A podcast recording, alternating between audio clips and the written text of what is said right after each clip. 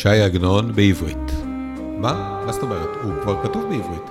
קוראים עגנון עם איציק פרנופס.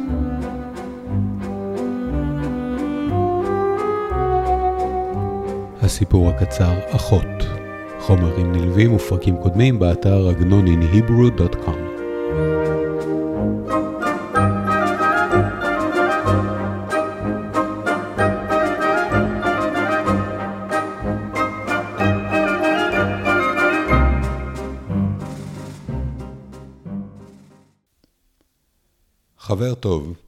מאזין לפודקאסט, העלה את השאלה מה בעצם בביוגרפיה של עגנון גרם לו להתמקד בנושא של הגינות בצורה כל כך אובססיבית. שמואל יוסף כל כך מזהה את עצמו עם אהבה טרגית, אהבה לא ממומשת, שבגיל צעיר מאוד הוא משנה את שמו לעגנון. הזדהות כל כך עמוקה, החבר מעלה השערה, חייבת לנבוע על רקע מאוד מאוד אישי. אני לא יודע את התשובה, ובכנות, אני מעדיף לחשוב על עגנון היוצר מאשר על עגנון האדם. קאט לנושא הפרק שלנו, הסיפור הקצר, אחות. גיבור הסיפור הוא בחור צעיר, סופר או משורר, שחי ביפו בתחילת המאה ה-20. אז גם מתפרסם הנוסח הראשון של הסיפור, כשעגנון הוא בן 23. קל לזהות את הפרטים האלו עם הביוגרפיה של עגנון. לי עצמי אין שום מושג אם מאורעות הסיפור קשורים לעגנון האיש באיזושהי דרך. אבל הנושא כאן שוב מתקשר למוטיב ההגינות, והפעם בדרך מטרידה במיוחד. חוץ מזה, השימוש שעושה כאן עגנון במקורות כדי לספר סיפור ברבדים מעל ומתחת לטקסט הפשוט, השימוש הזה הוא פשוט מבריק ומרגש. נעמן עמד לפני שולחן עבודתו כאדם שעומד על גבי גחלים, כאילו שלחה החמה השוקעת בעירה תחת רגליו. היום לא יעמוד והזמן לא ישוב, ומי יודע עד מתי ישהה בחדר הצהוב בין ערימות נייר אשר שנא תכלית שנאה.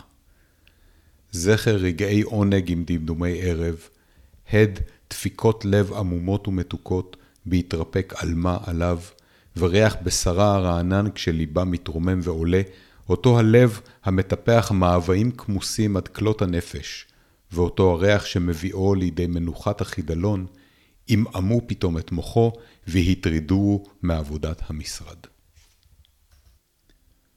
ערב יורד במשרד והשביזות משתלטת. זה קורה לכולנו. אבל עגנון משחק איתנו כבר מהמשפט הראשון. אדם שעומד על גחלים, זה לא איזה פקיר הודי. ספר משלי אומר, היחטא איש אש בחיקו, ובגדיו לא תשרפנה. אם יהלך איש על הגחלים, ורגליו לא תיכוונה. כן הבא על אשת רעהו, לא ינקה כל הנוגע בה. אז אזכור של אדם שעומד על גחלים, שם אותנו מיד באזור של ניאוף, של אירוטיקה אסורה. אני יודע מה אפשר לחשוב כאן. לקחו איזה ביטוי אקראי, מצאו איזה ציטוט חצי קשור מהתנ"ך ועשו חיבור. אז זהו, שלא. הסיפור אחות התפרסם בשלושה נוסחים, ומההתפתחות מנוסח לנוסח אפשר להבחין בשכלול השימוש שעושה עגנון באזכורים לתנ"ך, ואפשר להבחין לאיזה כיוון עגנון מתעקש לקחת את זה. השליטה של עגנון במקורות נותנת לו כלי אומנותי מאוד מאוד חזק. הטקסט מספר סיפור אחד, אבל האזכורים חושפים שכבה נסתרת שחושפת את המשמעות האמיתית. האזכורים שאני נותן פה הם רק חלק קטן ממה שמופיע בטקסט עצמו. המאמר שאני מסתמך עליו, מאמר של חיה שחם מהחוג לספרות באוניברסיטת חיפה, מזכיר למעלה מ-50 הקשרים תנכיים בטקסט הקצר שנקרא היום.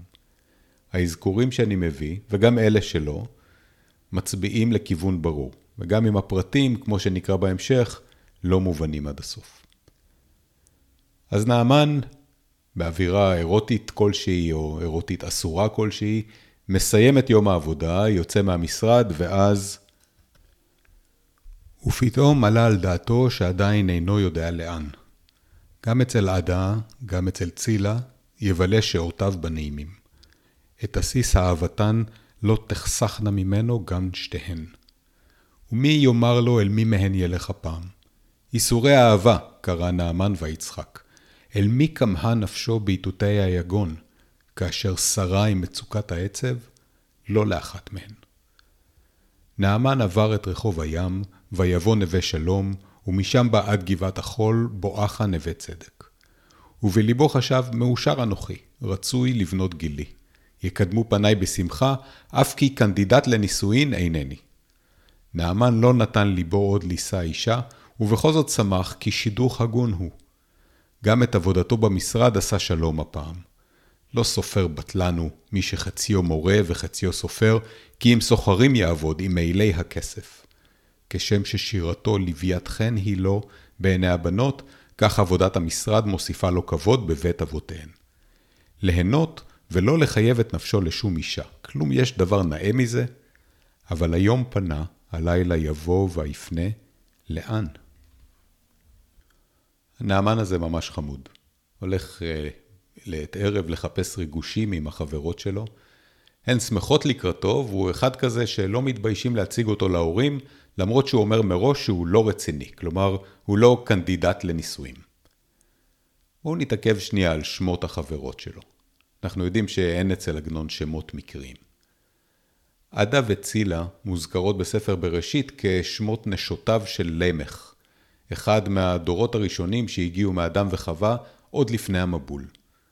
על רובם של הדורות האלה, של האנשים האלה, מוסרים לנו רק שם, כמה שנים הם חיו ושמות הצאצאים שלהם. אבל על למך אנחנו יודעים עוד כמה פרטים. קודם כל, הוא הביגמיסט הראשון בתנ"ך. כל אלה שקדמו לו נישאו פעם אחת בלבד, אבל ללמך ידידנו יש שתי נשים, עדה וצילה.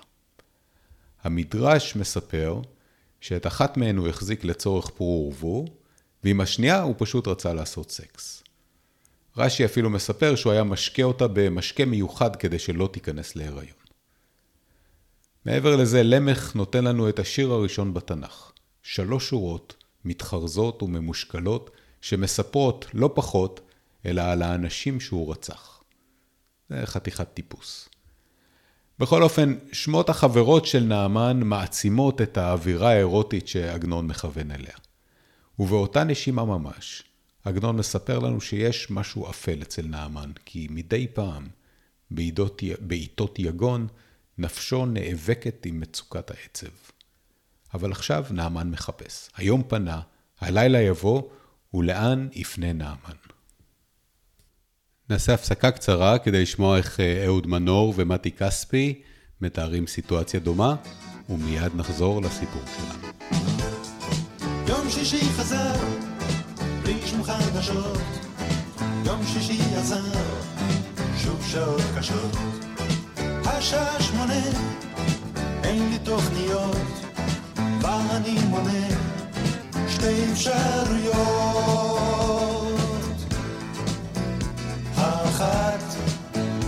לישון לבד, אחותה אבטל מיד, ובשנייה אני צייד המודד את החובות עד שיקרה דבר נחמד.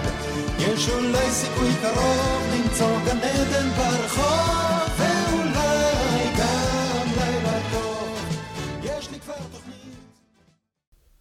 גם זכר צילה בא לפניו. זרועותיה המלאות, הפרעות, הערומות, המקיפות כנחשים את צווארו, כנחשי אהבה השומרים על אוצר בלום. נעמן שיבה לנגדו את החסד הנעלם בסתרי נפשה, וצחוק נעים שיעשע על פניו הענוגים, מעין צחוק עלמה ענוגה שהיה לוקח לב כל עלמה. וילך. והנה עבר את הבית אשר שם יושבת עדה, גם בית צילה עבר, חלף מהן והלאה. לעזאזל, בתפוס ההצלחה בכנף איש, תקלעהו ממנו והלאה. אנה אני בא? אמר נעמן בליבו בראותו את בית אחותו, אסור נא ואראה את שלומה.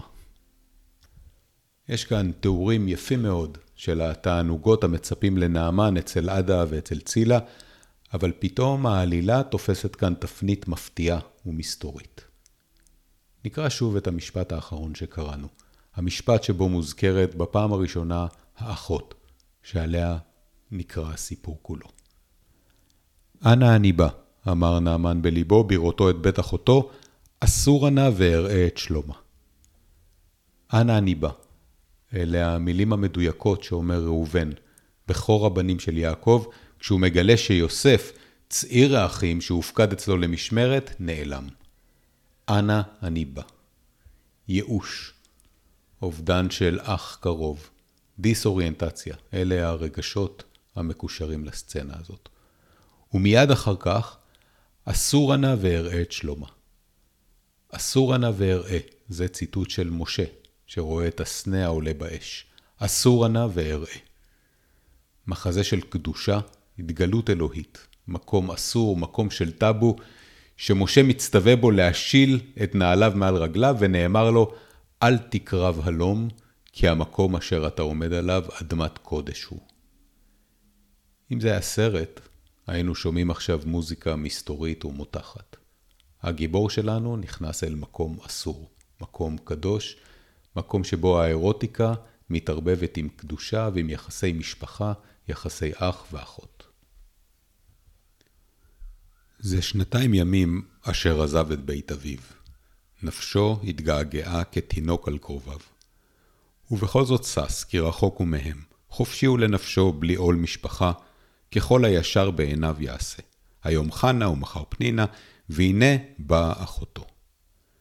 ליבו לא ידע שלו פן תפקוד עליו עוון מעשיו. אפס שברון ליבה השכיחה, תבל ומלואה. בודדה בחדרה תשב, אך מעטים דבריה ובתוכחת מוסר לא הציבתו. היא היפה בבנות, אשר עיניה דלקו בדממה, אשר חברה המשורר הצעיר שר עליה את שירת השושנים השחורות.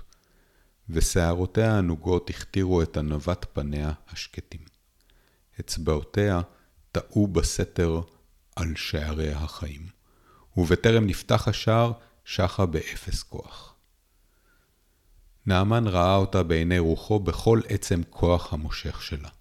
פתאום נזכר נעמן כי בעודנו נער נסע מבית אביו ובשובו נם הבית על יושביו, אך אחותו עמדה על הסף, תחת שער הכבוד אשר עשתה מענפי האורן. ותקפוץ לקראתו ברננה, רות, אהבה ונעורים, ותיפול על צוואריו ותשקהו. והוא, הוא הדפה. נעמן לא ידע את נפשו. האחות הזאת, הטרגית, היפהפייה משיר השירים, נראית כמישהו, כמישהי שנושאת עליה את סבל העולם כולו. היא מפרפרת על שערי החיים, כלומר בעצם על שערי המוות. מוזכר פה חטא קדמון שחטא נעמן, חטא שהאחות לא מוכיחה אותו עליו. נעמן נזכר בפגישה טעונה בינו לבין האחות לפני שנים. זהו כנראה הרגע המכונן ביחסים ביניהם. הרגע שחושף את זרמי העומק שזורמים בין נעמן לאחותו. הביטוי העיקרי שם הוא תיפול על צוואריו ותשקהו. הביטוי הזה נמצא בשימוש בספר בראשית. יעקב ועשו, אחים, היו בתחרות קשה זה עם זה. אחרי שלא התראו זמן רב ועמדו להיפגש שוב, יעקב חושש מאוד. הוא חושש שעשו ישמיד אותו ואת כל משפחתו. קרבות ירושה, שמתנהלים היום בבתי משפט, היו הרבה יותר אלימים אז. בסופו של דבר יש סוף טוב לפגישה ההיא בין יעקב לעשו, ומתואר רץ עשו לקראתו, ויחבקהו, ויפול על צווארו, וישקהו, ויבכו. לעומת זאת, אצלנו, האחות תיפול על צווארה ותשקהו, אבל נעמן הודף אותה. למה? אנחנו לא יודעים עדיין. דומם דפק על הדלת. אין קול ואין עונה.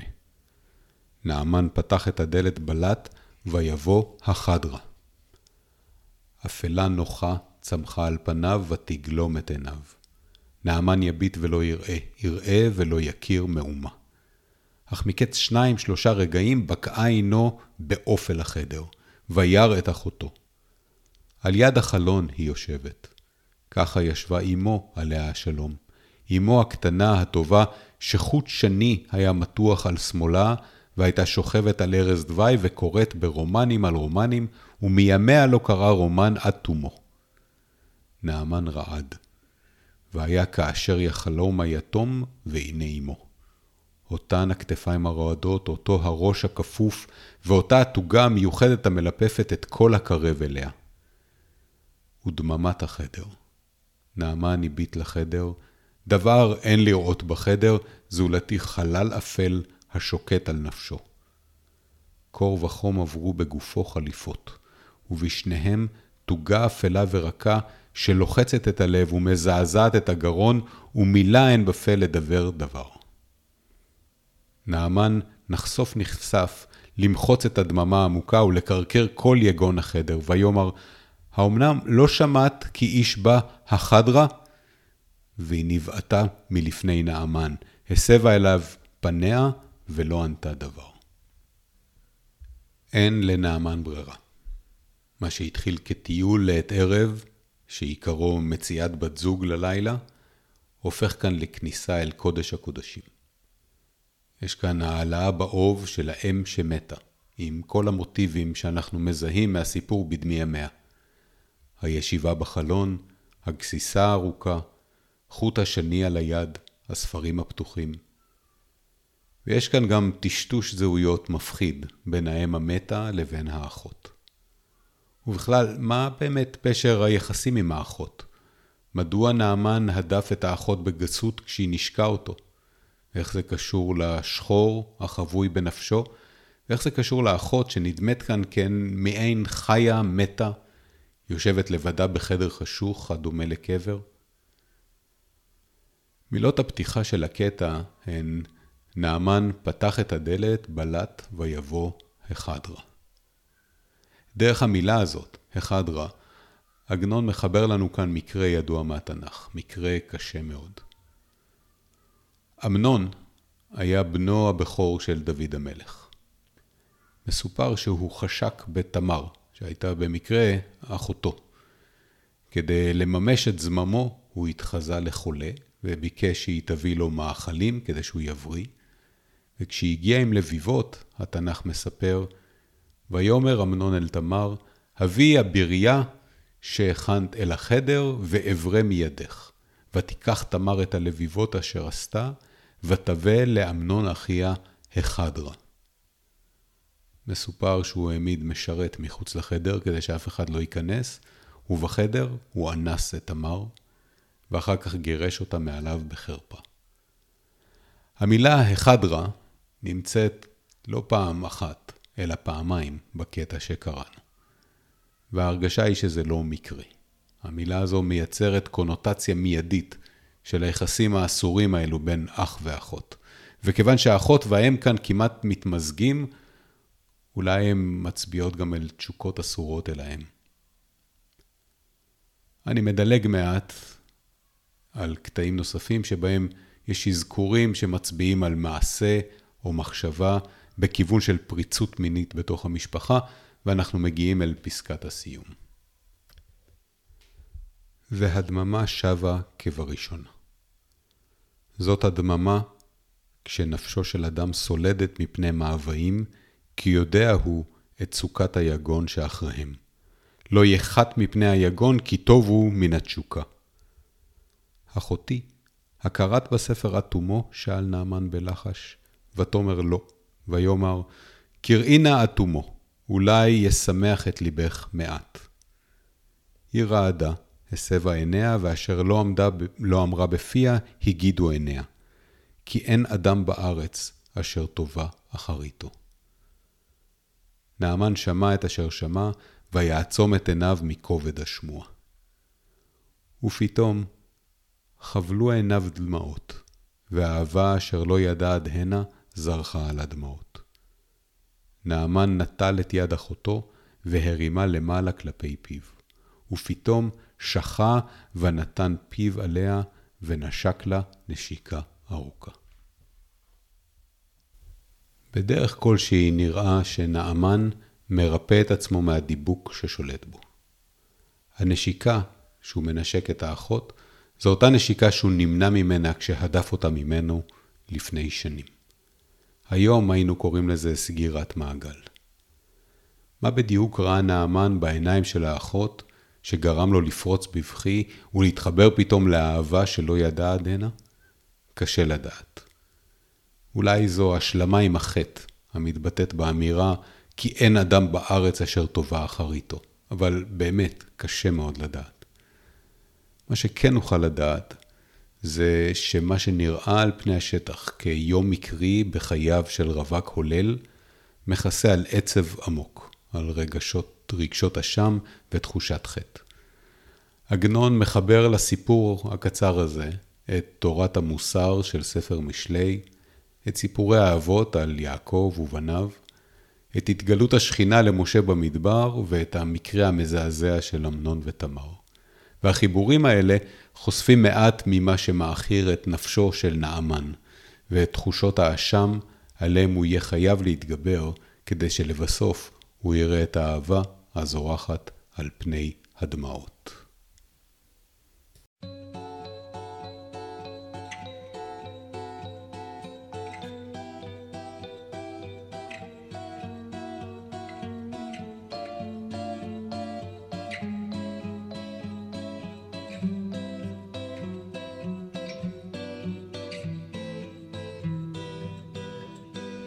יום יום אני הולך לימונך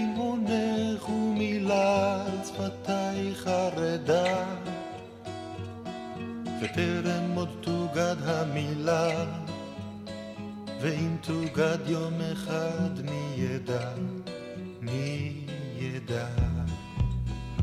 יום יום אני הולך לימונך ומילה על שפתיי חרדה וטרם עוד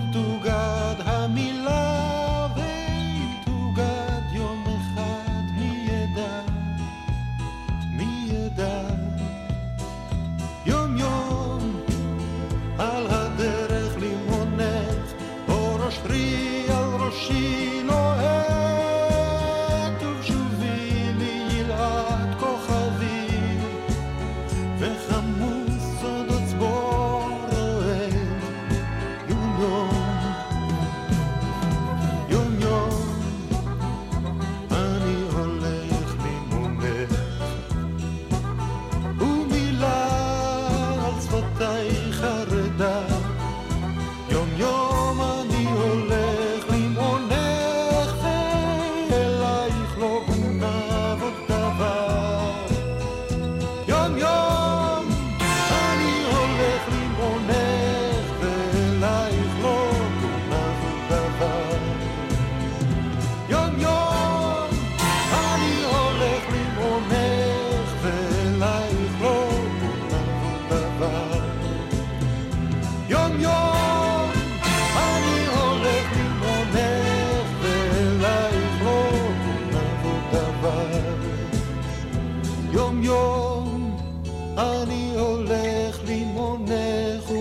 ומילה על שפתיי חרדה וטרם עוד תוגד המילה ואם תוגד יום אחד מי ידע, מי ידע